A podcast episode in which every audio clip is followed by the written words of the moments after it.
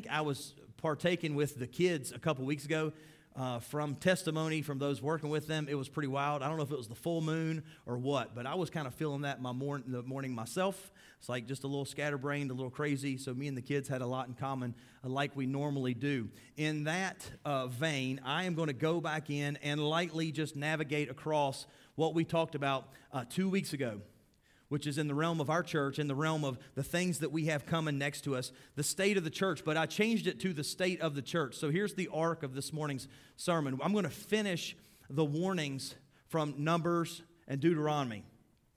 And then we're going to walk in. And the last warning is that you and I are supposed to live in shrewdness and love, shrewdness and kindness, wisdom and love, as wise as a serpent and as harmless as a dove. And so, in light of so much of social media traffic this week, what I think people are dealing with, I'm going to deliver to you, uh, hopefully to be helpful if you're dealing with it too. There's been a lot of talk about revival. There's been a lot of talk in the last couple weeks about Christian music stuff, about uh, uh, celebrity pastors, and like all these failings, these things going on. And it's just it's just time for you and I to grab something in the culture and just deal with it a little bit. That being said, I think it works perfectly with two weeks ago and this week what I want to achieve with you as far as our church goes and what we're trying to do. So, I will try to get my mind together, my heart together to deliver to you what God has been showing me. Where have we been? I told you this a couple weeks ago. We've seen a lot of really godly things taking place in our church. We've got things with foster care going on now. You know, a couple weeks ago we had uh, just this this outpouring of uh, want to help, want to be a part of. We new families signing up to take the classes. Uh, we've got new families that are accepting children, like homes that have been opened back up. Listen, this is this is the heart of God. This is a mission field that's being brought into our home, much like the Belarusian ministry that we get to hopefully do uh, this year again. So when you hear these requests um, of things that we need, of help that we need, of money that we need, understand this ministry brings people to you. So does foster care. So does adoptive care. We're bringing them into our home. And it's going to match totally with Deuteronomy 6 and Deuteronomy 8. We talk about how God says we need to prepare our hearts for the days to come. So these ministries that people are buying into, that they're dipping their toe in, and then they're taking the classes, and then they're opening their homes, or other people here that are praying for these moments, that want to be helpful, that want to watch the kids and love on the kids and want to do these things, you and I need to understand that is the heart of God. It is a very godly and good thing. And because of that, not everybody will be thrilled. There's been an increase in giving around here. There's been an increase in attendance. If you flip open your bulletin today, it wasn't that long ago we were talking about decreasing the budget because giving was down. Somebody said start passing the plate around, and you all just showed up. So if you flip your bulletin open even today, you're going to see that almost the monthly bills have been taken care of in two Sundays because there's been an increase in giving. That is a wonderful sign of spiritual fruit. Not everybody is excited about it. The enemy doesn't like when you and I start to take and do godly things. When we start, when we start to take godly steps, even just exploring godly steps, he doesn't like that. He wants to stop you and I from thinking about godly things, right? What does uh, 1 Peter 5 8 say? The devil, your adversary, prowls around like a roaring lion, seeking someone to devour. Now, that passage is uh, a warning but I need you to understand something. It's a very limited warning. He's not seeking and devouring. What is he doing? Seeking someone to devour. He doesn't have free rein, he doesn't get to touch you, right? The Lord is holding that stuff back. You are under the protective care of the God of the universe. You are a child, a son, or a daughter of God.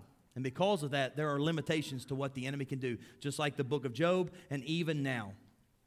You and I could not stand against the things that he has for us. He is the most powerful created being in the universe, and yet he is on a leash. And so you and I need to be reminded of that. We need to understand, but he is not happy anytime you make a godly decision. It can be the temptation of just getting busy, just watching that show, just disconnecting, just cooling off, just not showing up, just not being a part of, just not praying, just not reading your Bible. The temptations could be as simple as that, that create a snowball later that cause tremendous damage. But if it's just as small as that, you and I need to understand He is at work. He is at work. His weapons of choice are frustration, bitterness, lies, miscommunications, accusations, rebellion, whispers, and the sowing of discord. His allies, unfortunately, first off, is my own heart. You and I struggle right now as we are living and breathing with that old self that was there prior to salvation. He is also a defeated foe, but he is still there. She is still there. They have not been crucified yet and hung there and, and done away with. You and I are still struggling with that old self, and that one wants to be appeased. It wants to be worshiped. It wants easy. It does not want the things of God. His allies also are goats that come into your life and mine, or wolves that we have to be paying attention to. Those that are not only uh, just uh, neutral in things of the gospel, but those are aggressively against it. We need to be paying attention. Who has our ear? Who has our heart? Not just those that are close enough to you, but every time you and I turn on that tube, flip open that phone, who has our heart? Who has our attention? Because everybody is competing for those things. So, where have we been? We are seeing God do some amazing things. The prayer life around here is ever increasing, partly because it has to. We have families here that are in situations they would never choose to be in. God of the universe has mandated it, has made it happen, and He has done that so they know Him better. And by extension, you and I know Him better. Prayer life around here is getting deeper, the expectations are growing. The needs are ever increasing, and because of that, the enemy hates it too. Jesus said, My house will be called a house of prayer. Not preaching, not singing, not wonderful this, not VBS, not this, not that, not great coffee, not great fellowship. A house of prayer. And the more you and I pray, and the more we go to it first instead of last, the deeper our church will become, and the more enemies we will gather, and the more power we will have. And the Lord is doing all that even right now. So, a couple weeks ago, the goal was just to tell you and I to be watchful, be paying attention. And this is where things got all frazzled. So, here we go again. Are you ready? Numbers 13 says this what's going on? The spies are sent into the promised land. They come back and give a bad report. Because of that, every person that is of, of adult fighting age will now forfeit walking into the promised land of God. God says, because you were worried and you brought up your children as an excuse to excuse your lack of faith, I will save them, protect them, and keep them, and I will march them into the promised land, but you, each one of you, will die. None of you will see the promised land. 40 years of grieving. 40 years of loss. And I wanted to run the numbers, but I didn't. One time I, I did, and I want to say the number was like 70 people of, a day would have died in the wilderness like 70 people a day just for the time period left. All because 12 people went in, 10 people come out and said, Man, the fruit is great, the land is awesome, but the people are like giants. Not paying attention to the fact that the Lord had just marched them through the Red Sea. That the Lord had just smacked every Egyptian god right in the mouth and brought them out of Egypt. But now when they walk into the land, they look around and say, man, these people are like giants and we were like grasshoppers. Remember the story that we read it? They had to carry the grapes with two people. The, the land was amazing. And yet they come back. Ten give a bad report, two give a good report. The two that gave good report, what happens later on in the book? They walk into the promised land. Joshua and Caleb. The ten that give an evil report, they are cursed family is broken because of a faith failure. And then, because they were believed, because everybody jumped on board with what they had to say, because of that, everybody else had to suffer their loss. That's Numbers 13. What God has promised is so good, but there's challenges to come. You and I need to be careful when you're looking at the challenges set before us. If God has called you and I to do something, if He has called us as individuals or as a church to partake in a ministry, to take on a mission, to dive into this world, when you and I look at it, it's going to look hard. Sometimes even impossible. But the call is there. When you and I look backward, we see God has provided, He has done what He said He would do. And we step forward in faith. And you just got to take one step at a time the next one, and the next one, and the next one. A lack of faith about tomorrow will corrupt today and it will mess up yesterday's vision. That's the passage when you're reading in Numbers 14, they, the, the nation starts to give their account of what has gone on in their life. And instead of being removed from Egypt as slaves, crying out to God there for help, and God answering, and then God doing the plagues, and Egypt being crushed and Israel being saved, and instead of going across the Red Sea and seeing it open by a miracle, what they see now is totally different. In Egypt, the food was plentiful. Like, wait a second. Why are we in the desert right now going through this? Why do we look at this land that we don't think we can take? What are we doing? Why didn't we just stay there? Like everything, when you and I do not have faith, when our faith is diminished, it skews everything. Backward in your past, right now in your present, and it will mess with your future. And it's a faith failure that draws that, that, that brings that out. My faith is weak. My faith is lacking. The things I see are telling me I cannot do it. I shouldn't do it. If I go that way, I'm going to get hurt. I'm going to lack something good. God has lied. Every faith failure lands right there. God is lying. He's not going to be true to his word. That's the struggle you and I will have every day. What happens after that? Well, they are moving through the wilderness. We go back to Exodus because this was the start of their problems. This is why the punishment for seeing the promised land was so big for so many people. Why? Because it wasn't the first time God had provided for them. That God had promised them something huge and fulfilled it. This was not the first time, this was about the 10th. What happens in Exodus chapters 15 and 17? They don't have water, they don't have food, and they don't have water again. And guess what God does? Provides, provides, provides. The well that is poisoned, Moses throws a stick in, it becomes good water. When you read the passage next, they go to 12 springs. They go from that moment of Marah, the bitter well, the bitter water, they walk right into an oasis of 12 springs of God's blessing. But God says, I'll take care of you when it's bitter, I'll take care of you when it's scarce, and I'll walk you right into a land of plenty. After that, what happens? They cry because there's no food. And what does God do? Supplies manna from heaven. If you think later on in the book, what happens is they get tired of the manna. You remember? Like they wake up every morning, there's the food. They pick it up, gather it, walk it back, they eat it. On, on, on Friday, they would wake up, they would gather for two days.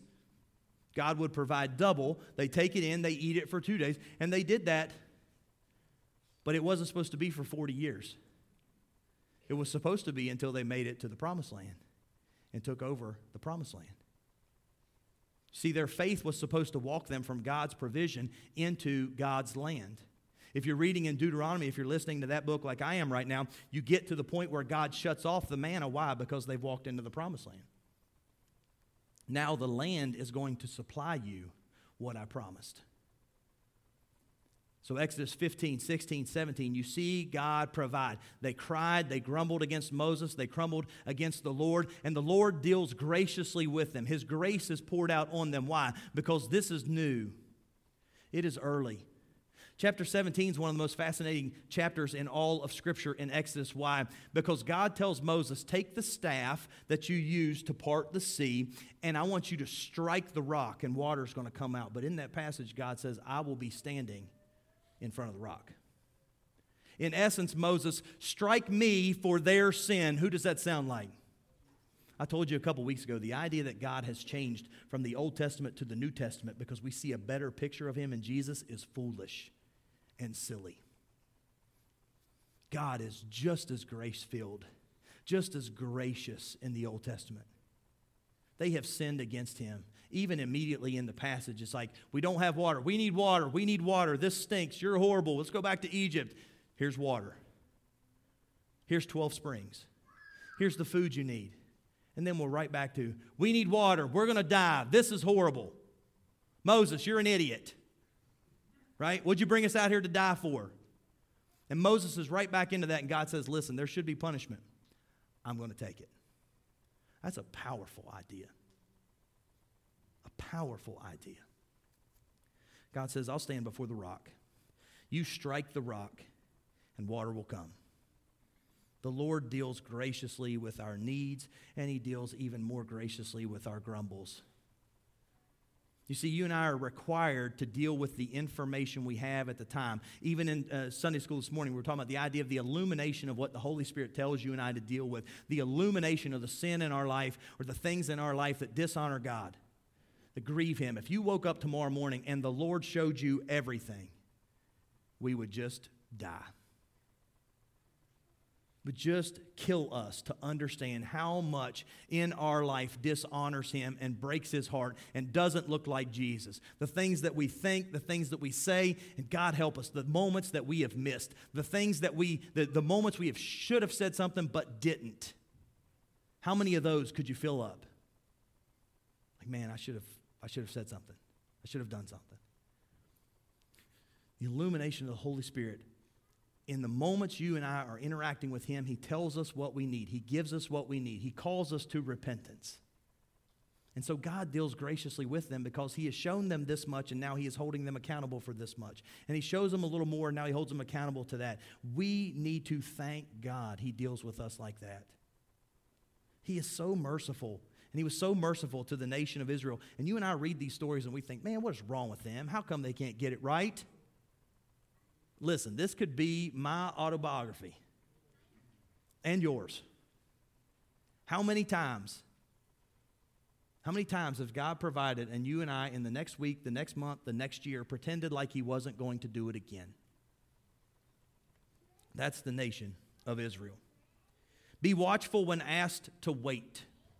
You and I need to be careful when the call is patience, when the call is waiting. What story is that? That's the story for 40 days as Moses goes up on the mountain and meets with God. What happens by the time the 40 days is up? They've already created a golden calf. They're already worshiping the golden calves. Now, this fascinates me. Where did the gold come from to make it? This fascinates me. Where did a nation of slaves get the gold to make the calves? It was the plunder from the nation of Egypt. As they were leaving, God showed even more favor, and the Egyptians gave them what? Jewels, stones, gold. And yet, in a moment when their faith was lacking, they traded in. They took this gold off. They were just slaves months before, and they took it off and handed it to Aaron and said, Make us a God to worship.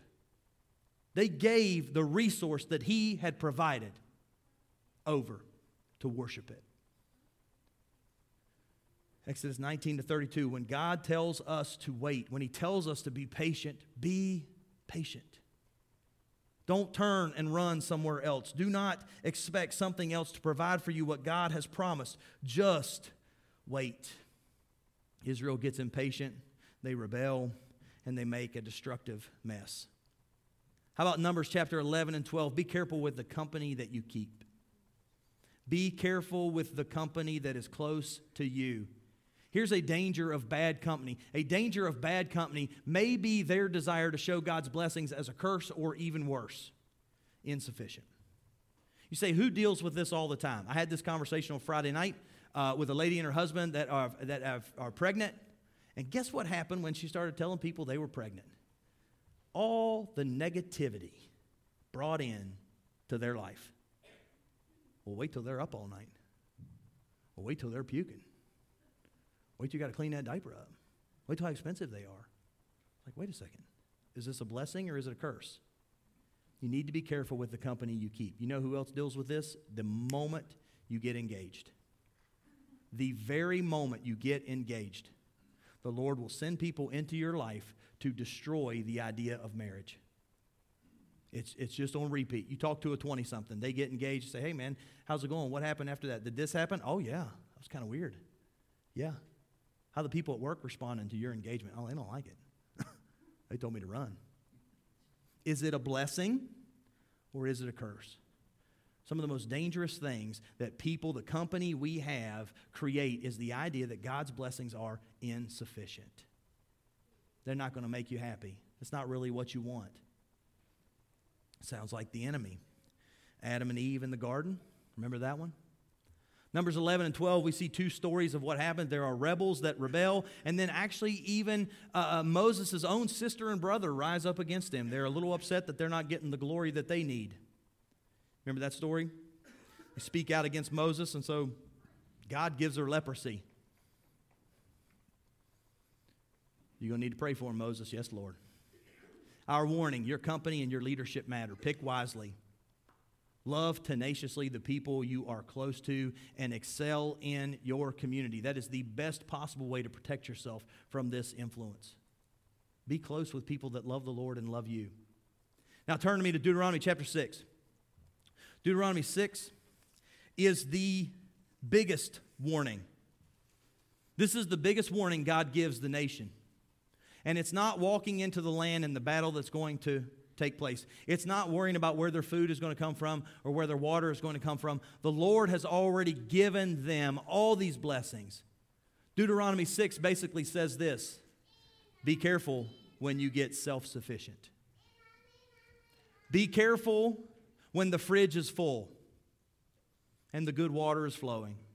And man, you know what? It's not even like that when the honey is flowing, when the sweetness is there, when the land is good, when there's times of peace, when there's times to sit back, when there's times to relax. Look at Deuteronomy 6 and read it with me. Now, this is the commandment, the statutes and the rules that the Lord your God commanded me to teach you, and that you may do them in the land which you are going over to possess, that you may fear the Lord your God, you and your son and your son's son. Now, how far down is he taking this, these requirements and these commands? It's going to be your children and your grandchildren. say, why is that important? Keep reading by keeping all his statutes and his commands, which I've commanded you all the days of your life, that your days may be long. Hear therefore, O Israel, and be careful to do them, that it may go well with you, and that you may multiply greatly, as the Lord, the God of your fathers, has promised you in the land flowing with milk and honey. Verse 4 Hear, O Israel, the Lord our God, the Lord is one. That's called the Shema. If you ever hear that word, that's what they're talking about. This is what Jews recite every day, multiple times a day. Hear, O Israel, the Lord our God, the Lord is one, the Lord alone. You shall love the Lord your God with all your heart, with all your soul, and with all your might. And these words that I have commanded you today shall be on your heart. You shall teach them diligently to your children, and shall talk of them when you sit in your house, and when you walk by the way, and when you lie down, and when you rise up. You shall bind them as a sign on your hand, and they shall be a uh, frontlets between your eyes. You shall write them on the doorposts of your house and on your gates. What is he saying? Everywhere you turn, you will see the promises and the commands of God. Why is that, friends? Why is that warning there? Because how do you make disciples? What is the repetition that it takes to create someone of a faith that is sturdy and ready to deal with what the world is going to throw at them? It doesn't take an hour with Justin a week. Called you out. You could give them to Justin for four hours. You could give them to the Aubers for 10 hours a week, and it would not matter. It takes a consistent, constant witness to the things God has done. You see, Deuteronomy 6 is setting up the nation not for this generation that has seen it all happen, but for the next generation that is yet to live it. Why are the areas that we spend our time so important? Because they create in us who we're going to be. Why is it so important to monitor not only what we watch, but how much we watch? Why is it important to monitor how much time we spend on our phone and what we're looking at while we're there? Your children monitoring what they're looking at. Why is it? Because that's the way you create disciples disciples for hell, disciples for the world, or disciples for Christ. This is the way you do it. You put the things of God constantly in front of them. Why? Because we have short memories and we are thick headed. We need the reminder. Your children need, you see, they've not lived their story yet. That's why you have to tell them yours. What has God done? Well, for them, it's been nothing yet. Why? Because they're stealing out of your fridge. Right? They're adding their stuff to your list. They've not lived that story yet. So, what are you and I doing? Making sure they don't think all of this has happened because of me. That's what we're trying to stop. The Lord has done this. The Lord is doing this, and He has promised this. And until they're living their own, you and I are po- constantly pointing to them what He's done for us, what He's done for our church. When I get to look at my children and say, Do you know the prayer request that so and so had? And God is providing for them, it is the same thing. But it has to be right here and it has to be constant. It's why the struggle for entertainment is so real. It's why the struggle for where we spend our time is so real. Listen, friends, we give our kids to a school system how many hours a week? Somebody say a lot. We need to be engaging with what's going on there. We give our kids to coaches. How often a week? We need to be engaging with what's going on there, what's being taught, what is being discipled to them. They turn on the TV and we give them to Disney, Netflix, Prime. All of that stuff is discipleship. You say, well, you're silly. That, no, that's not me talking, that's God talking. God wants you and I to understand what it takes to create disciples. So he's looking at the nation of Israel and saying, You're going to have to tell them, and I'm going to bless you, your children, and your grandchildren. They didn't live, they didn't see the Red Sea cross. So what do you got to do? You got to tell them. Keep reading with me.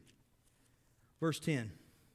And when the Lord your God brings you into the land that he swore to your fathers, to Abraham, to Isaac, and to Jacob to give you, with great and good cities that you did not build, and houses full of all good things that you did not fill, and cisterns that you did not dig, and vineyards and olive trees that you did not plant. And when you eat and are full, take care lest you forget the Lord who brought you out of the land of Egypt, out of the house of slavery. It is the Lord your God you shall fear. Him you shall serve. By his name you shall swear. You shall not go after other gods, the gods of the peoples who are around you. For the Lord your God is, is in your midst, is a jealous God, lest the anger of the Lord your God be kindled against you, and he destroy you from the face of the earth. Verse 16 You shall not put the Lord your God to the test, as you tested him at Massah. You shall diligently keep the commandments of the Lord your God and his testimonies and statutes uh, which he has commanded you. You shall do what is right and good in the sight of your Lord, that it may go well with you, and you may go in and take possession of the good land that the Lord swore to give to your fathers by thrusting out all your enemies from before you, as the Lord has promised. Verse 20 When your son asks you in time to come, What is the meaning of the testimonies and the statutes and the rules that the Lord your God has commanded you, then you shall say to your son, When we were Pharaoh's slaves in Egypt, the Lord brought us out of Egypt with a mighty hand. And the Lord showed signs and wonders great and grievous against Egypt and against Pharaoh and all his household before our eyes. And he brought us out from there that he might bring us in and give us the land that he swore to give our fathers. And the Lord commanded us to do all these things statutes to fear the Lord our God for our good always. Why are you and I to fear God? For our what? It's lost.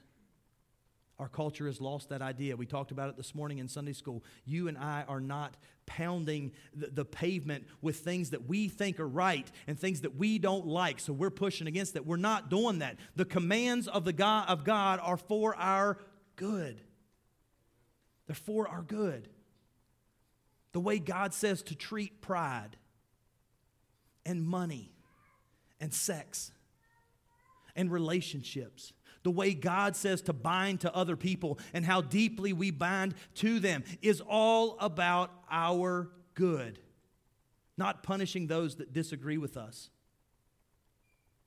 You see, the Lord has made promises that are blessings. Like putting water in your gas tank. Is it going to work? The answer is no, just so nobody tries that later. It don't work, right? Seven cents a gallon from American Water and 319 at the pump might be, right? Might be tempting. Don't do it. It's not going to work. The world wants you and I to live a certain way. It wants us to, it wants to put water in our gas tank. It wants us to ruin the life that God has given us, the time that God has given us. It wants us to be a mess. It wants us to be nasty and grievous and horrible to those around us. It wants us to be unfulfilled and dispassionate.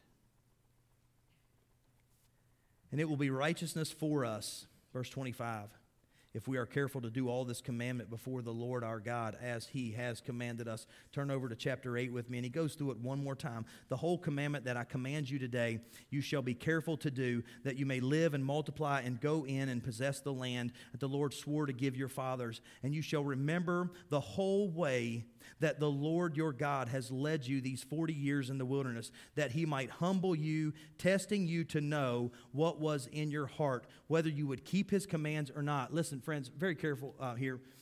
This sounds like there's a contradiction here. Why did God leave them in the wilderness for 40 years? As what? You have to make this distinction. At the start of this journey, it is punishment.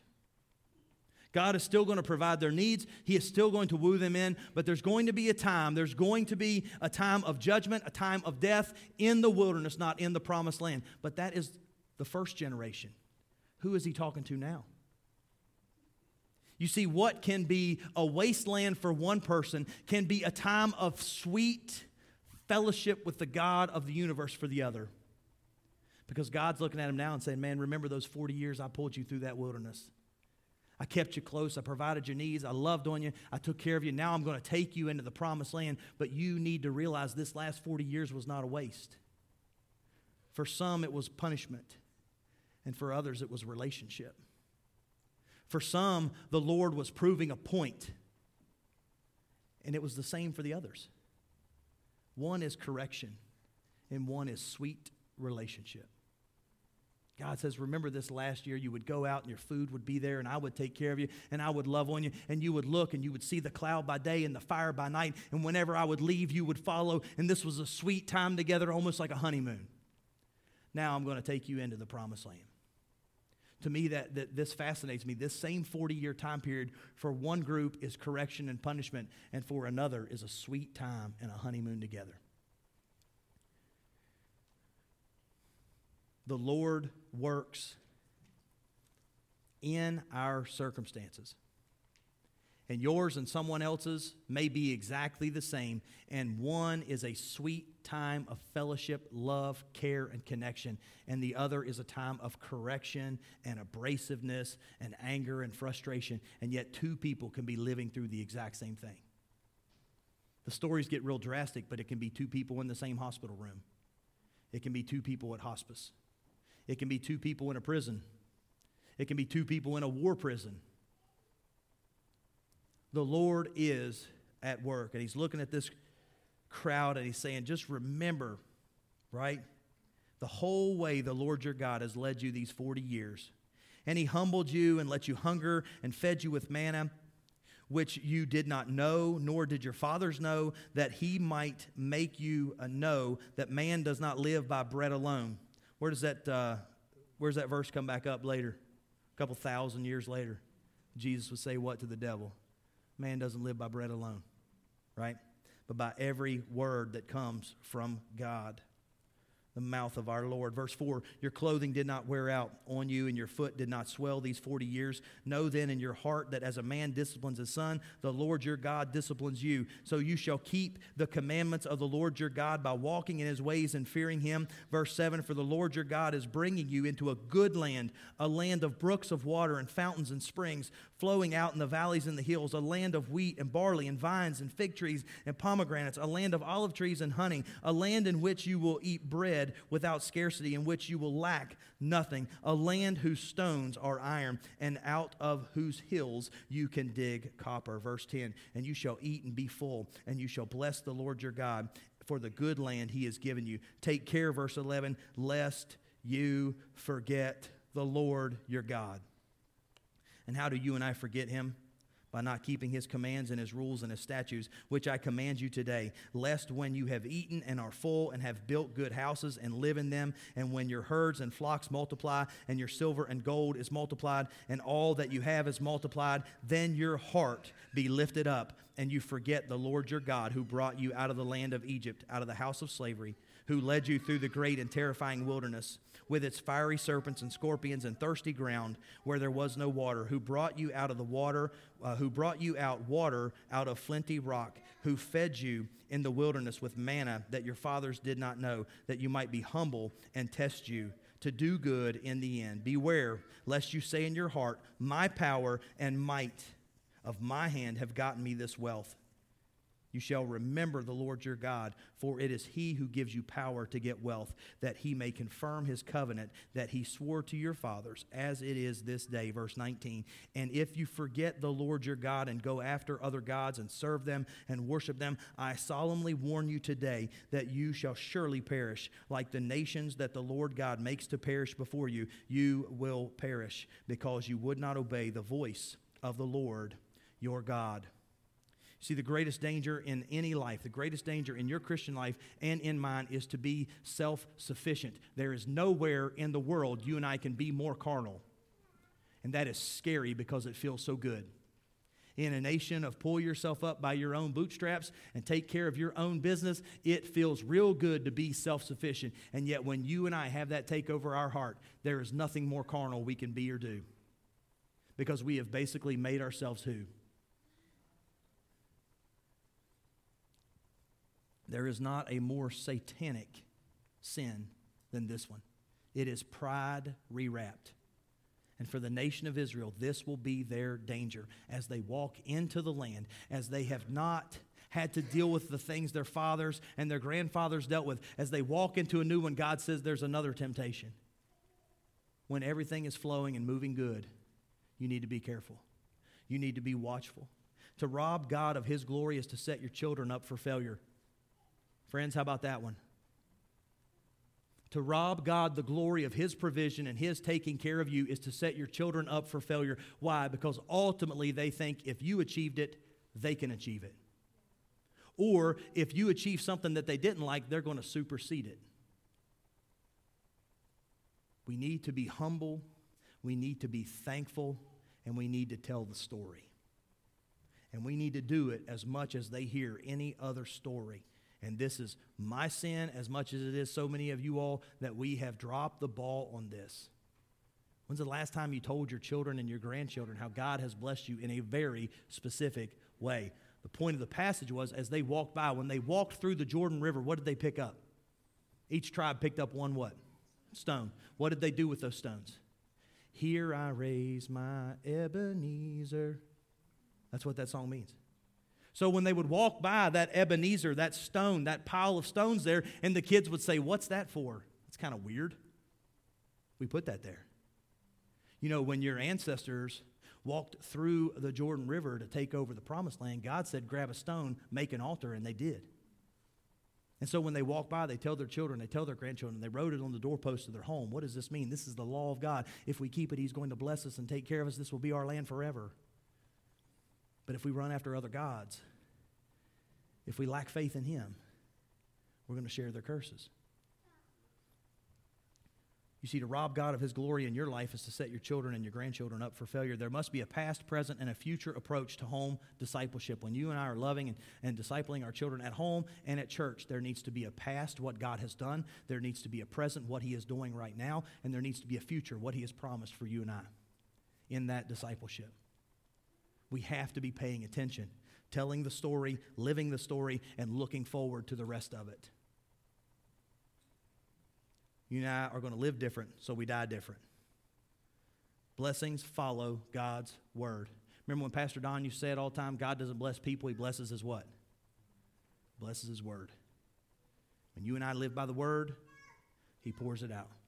So, how are, I, how are you and I going to go forward? How are we going to move forward in our faith? We're going to move forward in faith that God has moved, loved, and provided, and He's going to do it again. We're going to move forward in community, knowing that this same God moves in gathering His people, in the resources that come, and in the goodness of His people.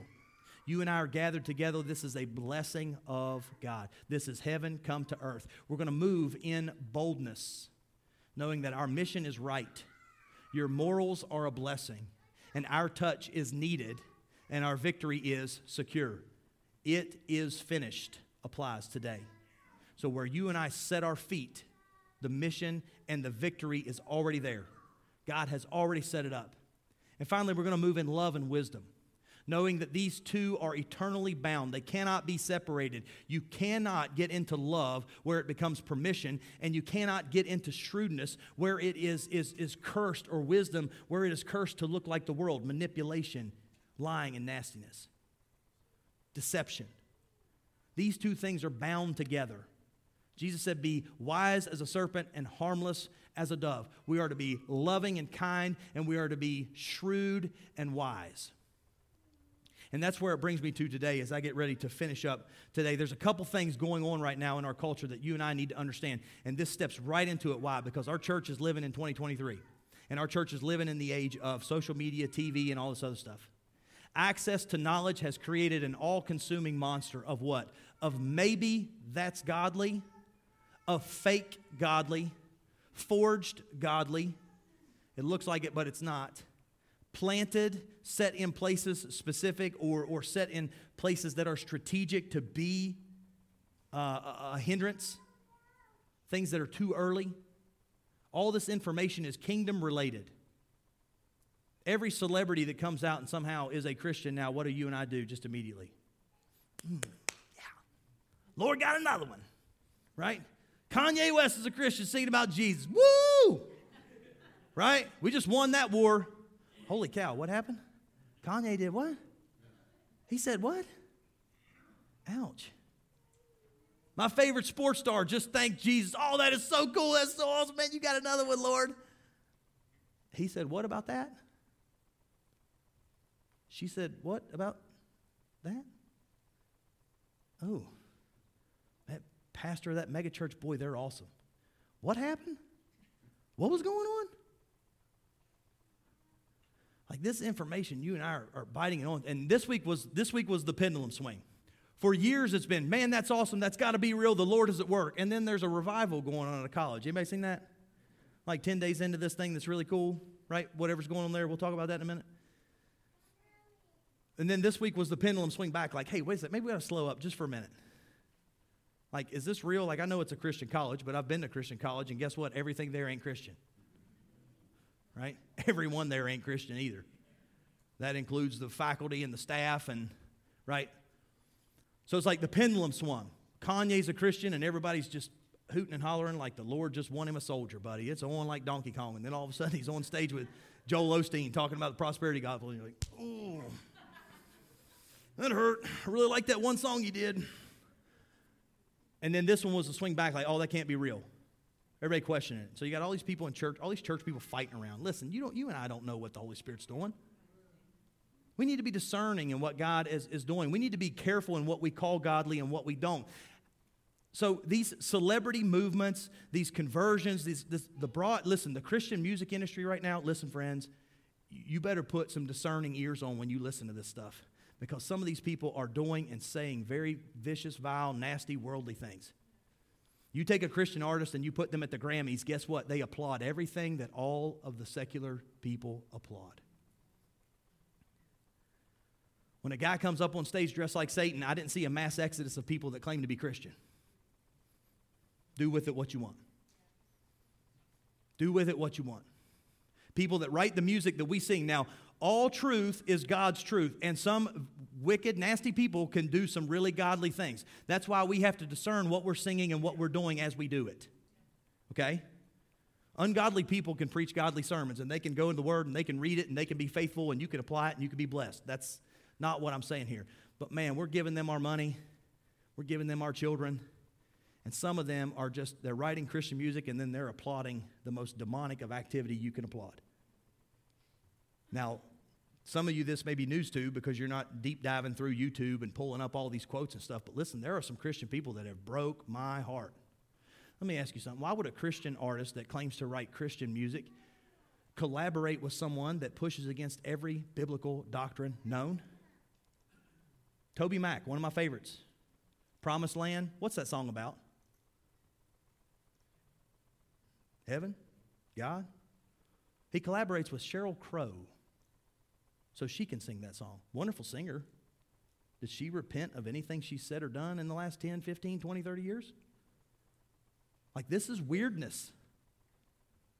We need to be discerning. It's not going to get better, it's going to get worse. The weirdness, the, the, the, the, the manipulation of the church, the manipulation of church people, it's going to get worse. And you and I are going to be standing there thinking, is that biblical or not? And the more we sit and wait, the more people are going to call us bigots and hate us and all this other stuff. It's going to happen.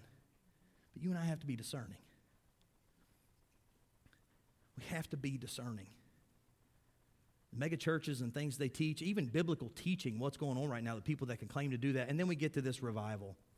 All these things have been brought under scrutiny this year for good reason because we're seeing them all play out, and some are good, and some are fake, and some are wrong. And when you and I start to dive through that, it gets real messy. What you need to understand is a requirement wise as a serpent, harmless as a dove. And this is not a new problem. Beloved, do not believe every spirit, but test the spirits to see whether they are from God, for many false prophets have gone out into the world. By this you know the Spirit of God. Every spirit that confesses that Jesus Christ has come in the flesh is from God. John chapter 7 would say, Do not judge by appearances, but judge with right judgment. And Jesus was so judgy, right? Kind of a bigot. He didn't really mean the things that he said. Jesus said, You and I are to judge with right judgment. Not the way the world judges things, but you and I are to see through that with spiritual eyes and see what is going on so that we can either lean in or withdraw. What else? 1 Corinthians 2:14. The natural person does not accept the things of the spirit of God for they are foolish to him and he is not able to understand them. 1 Corinthians 2:14. Whenever you and I see the world or places that are very worldly running towards something that claims to be Christian, you better get your ears perked up a little bit. You better sift through and see what's going on there. Real church services in Sodom and Gomorrah were probably not a thing. And if one showed up and claimed to honor God and to love Him and to worship Him, and everybody was buying in, we might want to go, mm, let me see. Not to negate it, not to destroy it, but just to be wise. 2 Timothy 3 5 says, having the appearance of godliness but denying its power, avoid such people, having the appearance of godliness. That is the last passage of some of the wicked most wicked human behavior that'll come. It says, at the end of days, people will live like this. They'll be greedy, lover of men, haters of God, uh, disobedient to parents. They'll be unappeasable. Love that word. It's terrifying to think about. That is the cancel mob. That's social media. You mess up, you're done. Unappeasable. Can't apologize enough. Doesn't matter if it's 30 years ago. And 2 Corinthians 11 14 says, And no wonder, for even Satan disguises himself as an angel of light. So, what dictates whether or not something is true? These things will always be there if it's godly. As they come this morning to sing, my goal for us is to move forward in courage, in boldness, in love, in shrewdness, and wisdom, knowing that the days ahead are going to be hard. They're going to be hard. But a work of God looks like this there is repentance of sin. Repentance of sin. You want to see God work in your life? I want to see Him work in mine. Repent of known sin reject it, run from it, tell God you're sorry, do it in tears. That's what brings God. Nothing else. Doesn't matter how good the person is playing the piano, the guitar, no matter how great their singing is, no matter how great they preach. If there's no repentance, there is no revival. If nobody is sorry for sin, there is no God honoring revival. That's it. That's the start. It elevates Jesus Christ to his proper place as revealed in Scripture as Messiah, Lord, and Savior. Not your buddy, your Savior, your Lord. The preaching of the Word as the basis of all truth. And the preaching of the Word is the guardrails by which all of our emotional and life daily living decisions are to be made. True revival looks like that. Who's in charge? God's in charge. And how did He tell me He was in charge? He gave me His Word. It would produce godly lives after the experience is over. When we see this, this college shut down and these things come to an end, what is the fruit after? changed lives, or did somebody just break a sweat praying in a service for six hours and then leave exactly the way they came in? That's not revival, it's an experience. And finally, there will be an ever increasing size of the local church. What would revival leave with it? Christians. Where do Christians congregate? Churches any ministry, every any any church, any ministry, any ministry in school, high school, middle school that doesn't point people toward the church of God is very close to crossing a line that cannot be fixed. Christians find churches because they're supposed to. You stand with me this morning. These are the things you and I need to be studying. We need to be understanding. As they sing and they play, if you need something, you come and you pray. You need to repent of something, you come and you pray. You need to ask God for wisdom, pray. And the Bible says God gives liberally without issue. He's not going to mock you for being a doofus. He's going to love you and say, as a father, I'm going to give what you need.